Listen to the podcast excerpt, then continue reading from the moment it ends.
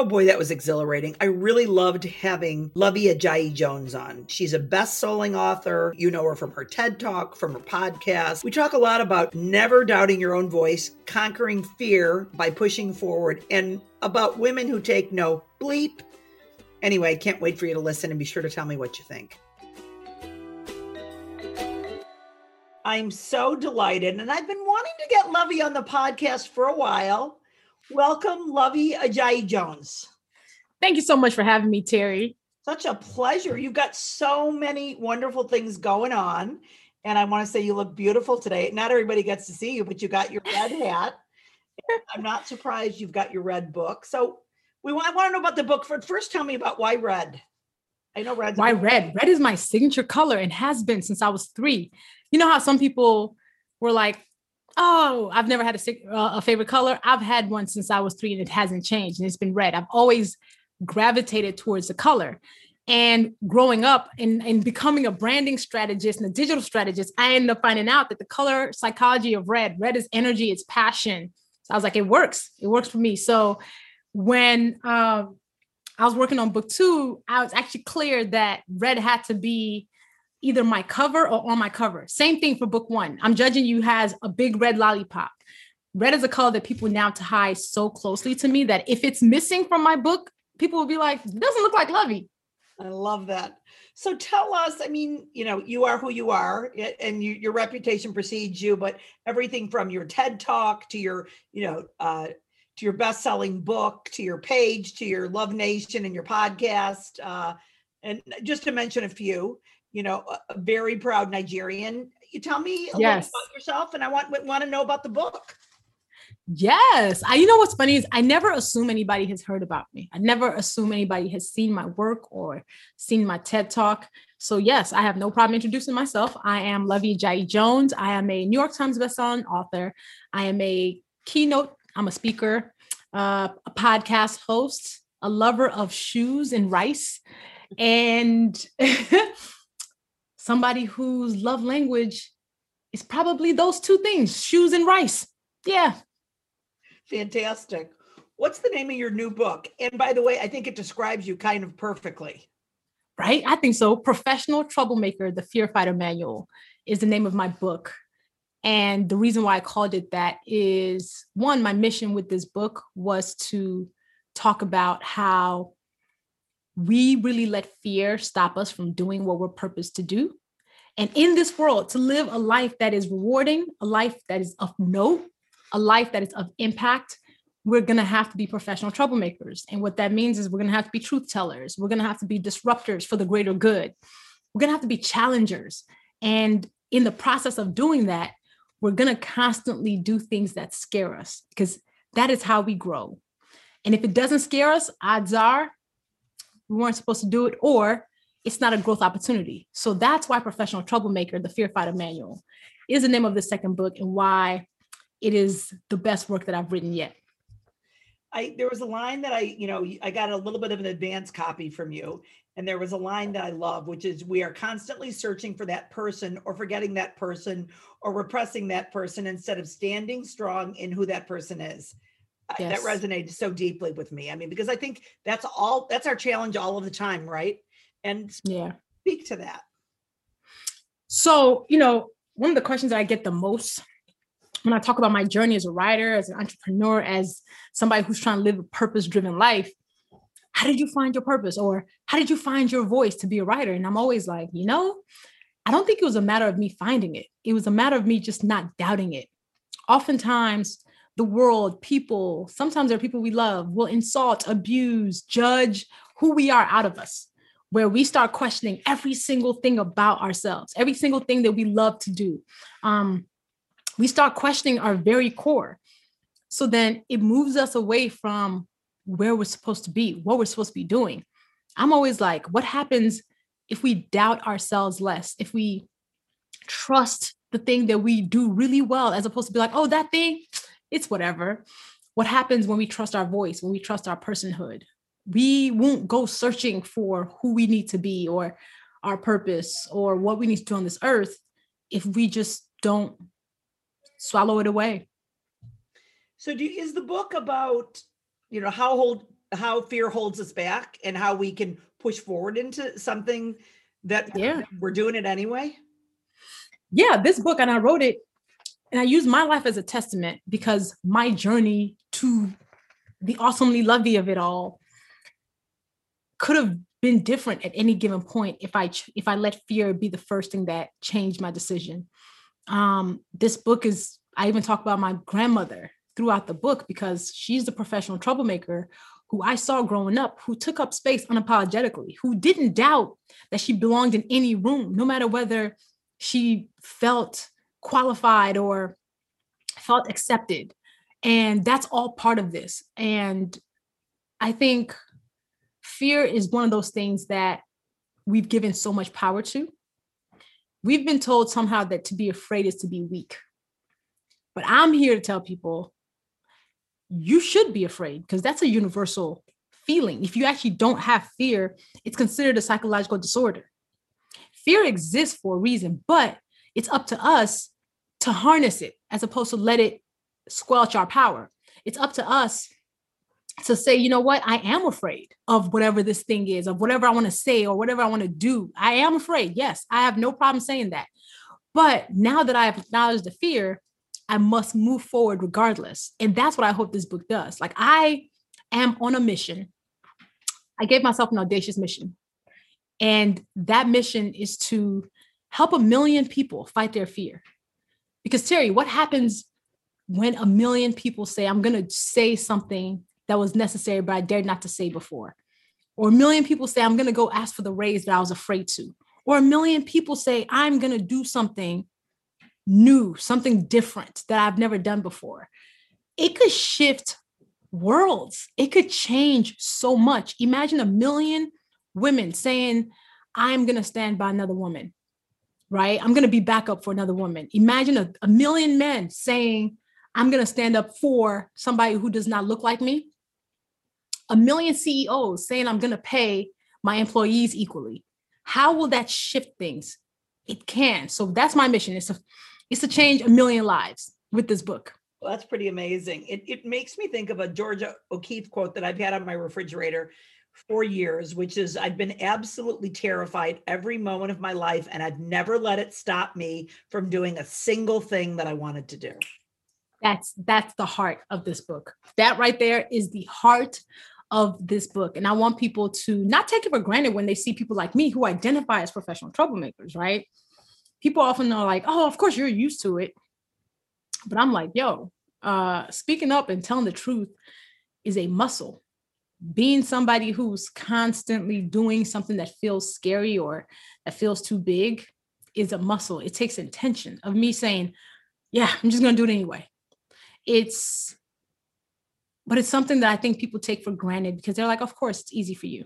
I don't think it's easy for anybody to do something that goes against the grain, that feels disruptive, whether it's even positive or not, in a room where everybody agrees to one thing. You're the one person that's like, I don't know if we should do that. It's never easy to pick the other side, but I think it's when it is necessary, when we feel compelled to, when it's important, we should. And we shouldn't be afraid or we shouldn't let the fear stop us. So it's not necessarily that we conquer the fear, right? It's that we we push forward. And that's how you conquer it, right? Fear fear won't win if you move forward regardless. How it wins is if you lets you stop you from doing this thing. I almost let fear stop me. Like the TED talk that has 5.6 million views now, I said no to it twice because I was afraid that I wasn't ready for the TED stage. I was afraid I didn't have time to prepare. I was afraid that my schedule was too packed and I would get on that stage and bomb. And I turned it down twice. And it was when my when I was asked a third time and I was about to turn it down again, a friend of mine was like, What are you afraid of? And I was like, I'm afraid everybody else has already been prepped and they've had months of practice.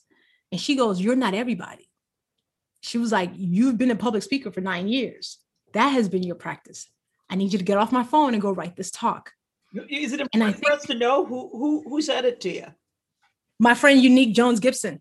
Powerful to have friends like that for sure. It is. And I think the power of friends like that is they loan you courage when you don't have enough for yourself. Right. They won't let you say no. They, she didn't let me say no. She was like, I need you to delete that email where you're about to send and tell them you can't do it. And I need you to go do it now. And she charged me up to do this thing that I was about to say no to. And that thing changed my life. That thing, I get people hitting me up every single day saying, I saw your TED talk. It shifted something in me. So imagine if I had let fear in that moment really win. Imagine if I had actually said no or been allowed to say no what I would have missed out on, what other people would have missed out on. So I'm just like, when we operate through that lens, which I talk about in the talk, not realizing I was even really talking about myself, nobody wins. It was an electrifying talk. I mean, I've seen it and, you know, loved it. And it was very, very powerful. So, what has this year been like for you? I mean, let's face it, so much has happened in the last year. If someone had told us a year ago what, where, what we were going to be going through, we wouldn't really believe them. And I'd love to know from your lens, you know, just tell me about what that's been like for you. Yes, being on lockdown this last year has been interesting because not only did I have to contend with the fact that there's this massive virus this, that we've never seen before, I also had to write this book. I was on the hook to write this book as the world was shutting down. So it was like a it was like a universal challenge to me to be who I say I am out loud, also privately. I had to conquer the fear of the fact that I was afraid of the success of the book, even, you know. So I procrastinated. And my therapist pointed it out and said, What are you afraid of that's allowing you to procrastinate in this way? And I was like, maybe I'm afraid of the success of the book. And she was like, okay, what are you afraid of around it? Because this is a, a form of self sabotage. And I remember being like, whoa. So my, while the world was shutting down, while everybody's sitting on the couch, I'm also sitting here with like this deadline looming on my shoulders. I finally got it together and was like, okay, let me write this book in the middle of watching the news and dealing with other people not paying attention to mask regulations. I think one good thing about this year, though, the stillness has been really good. It is the most still I have been in probably 10 years because I usually average 110,000 miles of travel every year. 2020 shut it down. And I, it wasn't unwelcome. I actually kind of enjoyed not running for flights. I enjoyed kind of been able to get my breath back and think and figure out what I wanted and kind of spend some time not always in a rush to go somewhere. And that part has been actually been really cool. And you are you're relatively you're a bride, right? I mean, I think of you as a bride. Yeah. Yeah. Yeah. So tell I my first year of marriage was in quarantine. You can survive that. You can survive anything. Right? I, we have not killed each other. That is an amazing accomplishment yeah, that that too. I'm like, holy smoke, trying to stay hydrated, trying to be a newlywed, trying to run my company. You know what I mean? Like for a lot of us, for me, my a lot of my company's revenue is in my speaking. Yeah. So when the world shut down, I'm like, oh my God, how is this gonna work? Right. Oddly enough, it ended up actually being the best year for my company. Companies instantly pivoted to virtual speaking engagements, and I can engage people behind a computer screen really well. The biggest keynote I gave so far was 17,000 people on Zoom. Wow. Yeah. So it was like each speaking engagement got me another one, and my company had its best year yet. So all of that was happening at the same time. So I think I realized and still realize that the it was a divine timeout, as my friend Devi Brown says. It's the universe resetting itself. And while we're all being told to sit down, if we don't come out of it more clear about who we are, what we want, the world that we want to build, we have wasted our time. Yeah. So I have been deepening and double doubling down on my intentions, on my friendships, on my work. Yeah, it's been good. I love Devi Brown. She's been a guest before on the podcast. She's so wonderful. She is. Someone said to me once, you know, Teri, you're like a warrior woman with a marshmallow center.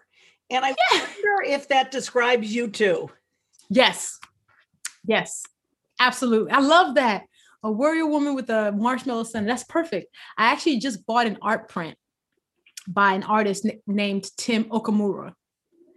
And the print is called Storm Warrior So it's interesting that you said that. I absolutely think I do have the marshmallow center. Like I show up as like, you know, the side-eye sorceress, but those who are closest to me know I'm the person who will send a random gift in the mail. I might miss your birthday.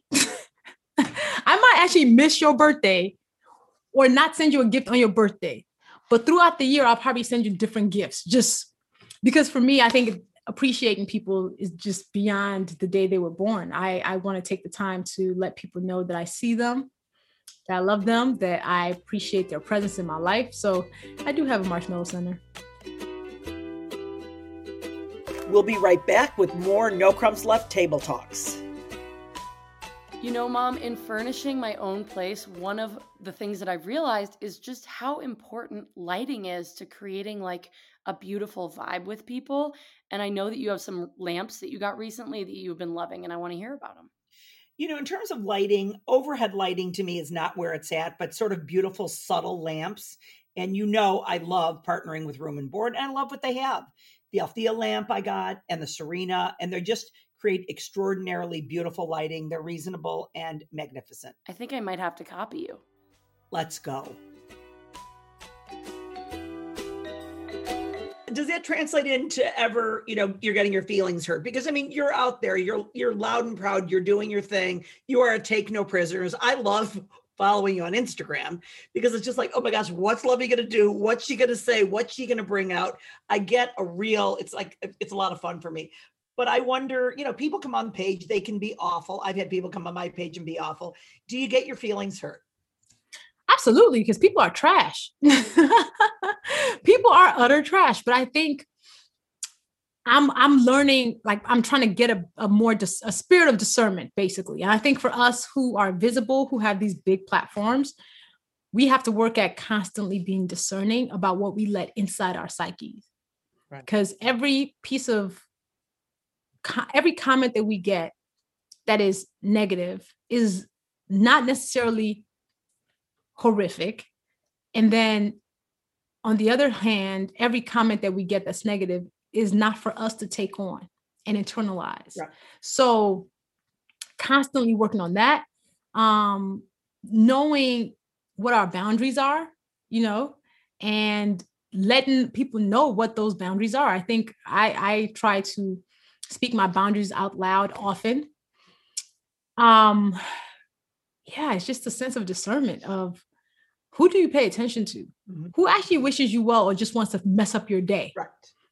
Who's a troll or who is giving you constructive feedback? Right. Because sometimes you can hear something that's constructive, and I don't mean you specifically, I mean me too, which might be hard to hear, but it might be like, oh, there's there's something in that. So I think it is discernment. It's like, what am I going to take on and what are of these DMs am I just going to delete and you know and block and and block without guilt right? I always tell people like my platforms are not democracies. They are dictatorships led by me. Okay.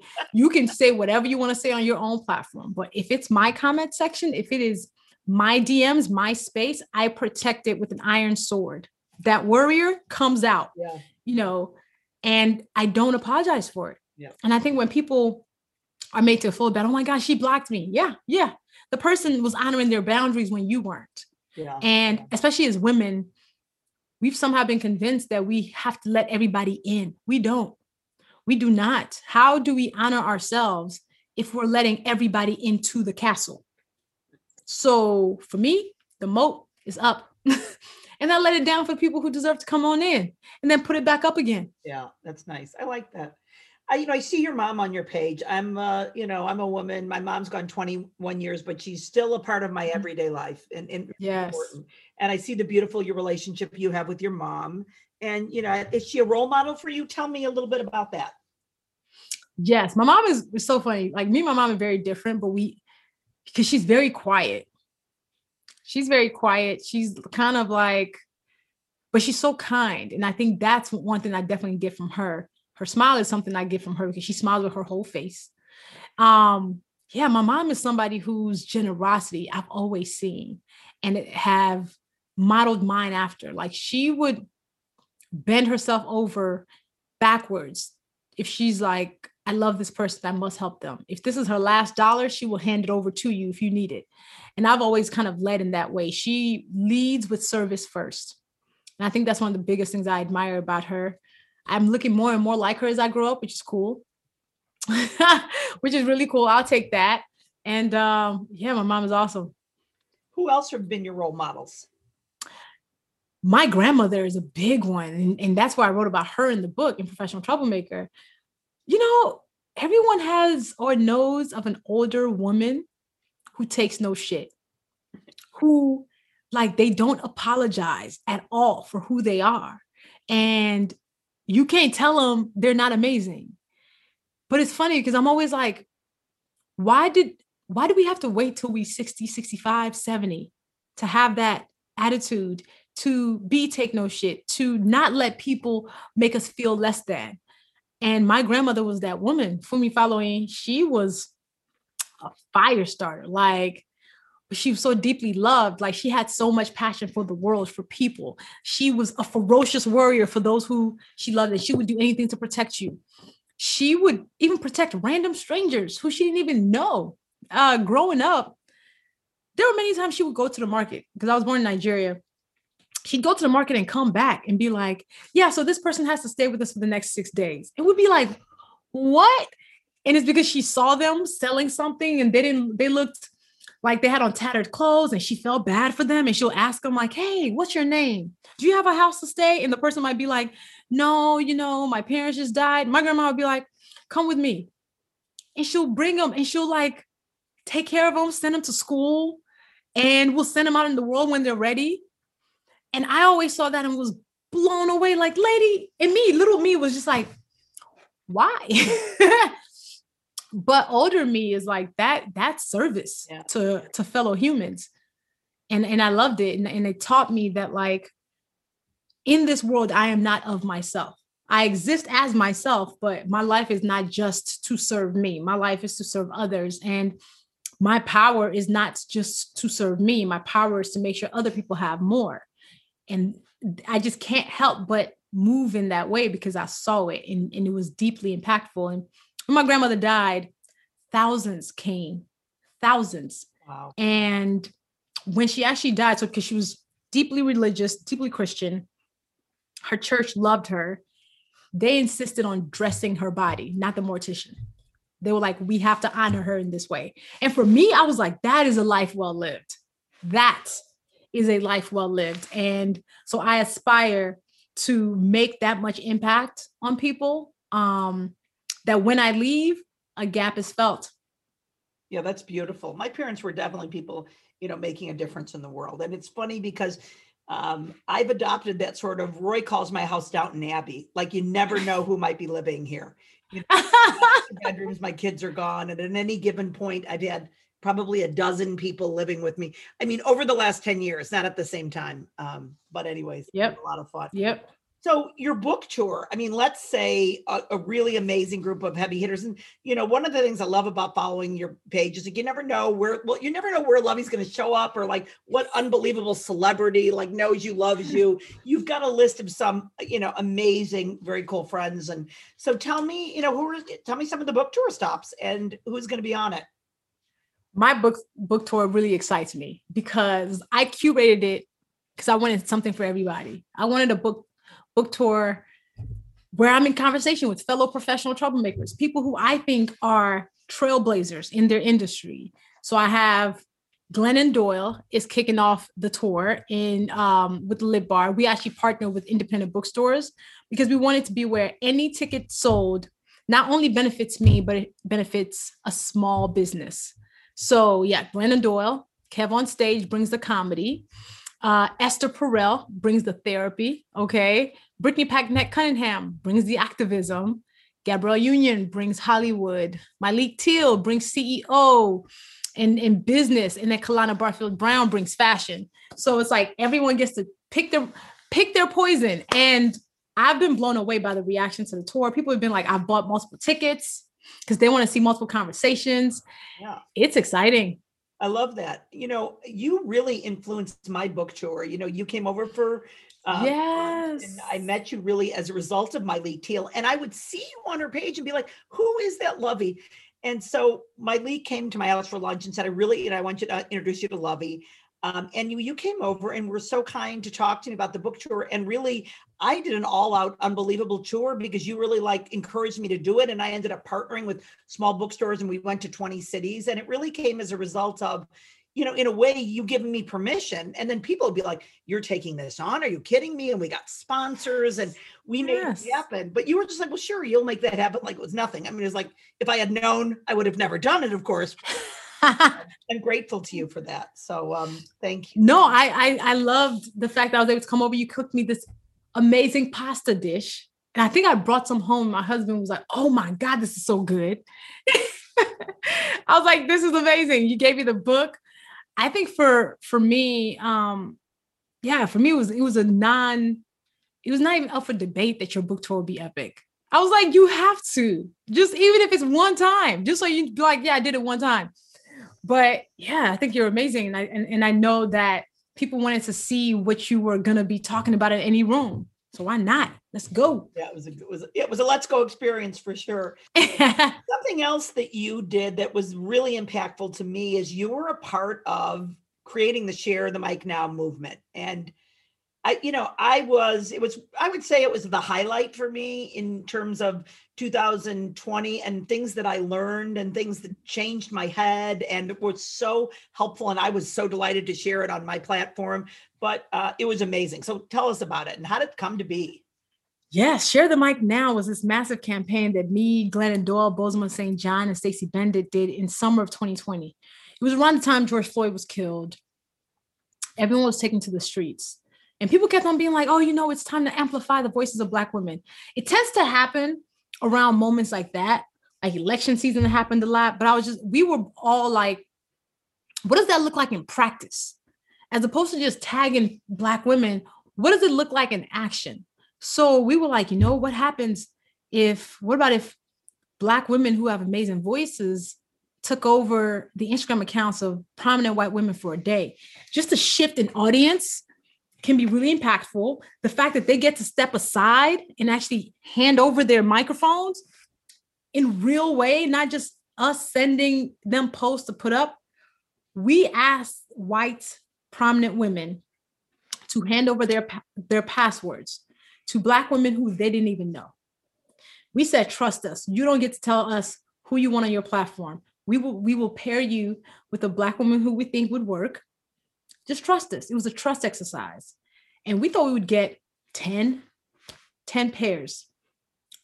We end up getting 54 in four days. Um, and on June 10th, 2020, 54 Black women logged into the accounts of 54 white women and spent the day telling their stories, talking about their lives. And at the end of the day, each woman dropped the mic. Each woman left that audience with a call to action that would help do something in terms of racial justice, racial justice, economic justice, whatever it was. And it blew our minds. We did not expect it to do what it did. Um, I think in a week we had 17 billion impressions. The campaign has been replicated all over the world. We've had Share the Mic Now Netherlands, Share the Mic UK, Share the Mic Home Edition, and women really understanding that sisterhood and activism are verbs. You actually have to do something, not just say. You got to do something. And it was a begin of action. A lot of the women who we paired together are now besties. They're still in community together. Some of them started shows together. Some of them are like, we get on FaceTime every day. It's the best case scenario for something that we really created out of heart. It blew our minds. I love that. Say the thing you said again. It's it's it's activism and there was something you said. It's not just showing, it's doing. Yes, activism and community, they're all verbs. Yeah. You actually have to do something. It's it's beyond the saying. Now you got to move. Yeah. And I think that was a it was a really good move because now people were shown just different viewpoints that they never thought about um, people were introduced to a black woman who they really should be listening to and we got people's work amplified. So it was it was awesome. So awesome. And there was even like there were food ones. There was like UK food, and it was like Yeah. celebrities did it. And I mean, you just you couldn't imagine all the women that did it. And I I went my you know went my way through and found my way to do the thread back one by one and anything that was Wow. still up. And I saw all everything there was to see. And Wow. I was I was just absolutely blown away. Yeah. That's amazing so that you did that. I didn't I even missed it because that day I I took over Sophia Bush's account. So not only was I running the campaign, I was also part of the content creating. So I actually couldn't keep my eyes on all the things. We had a full war room happening where our team was making sure everything was going on. We had Instagram on on the on the dial pad making sure everything was going smoothly. It was all hands on deck. So I actually still need to catch up on all the content that came from that share the mic now campaign. But it was it, it was incredible. We had hillary clinton elizabeth warren gwyneth paltrow julia roberts. We had tarana burke austin Channing brown. You know it was just it was wild. It was wild And by the way, most of it you can go back and find for the people that did lives and all of that.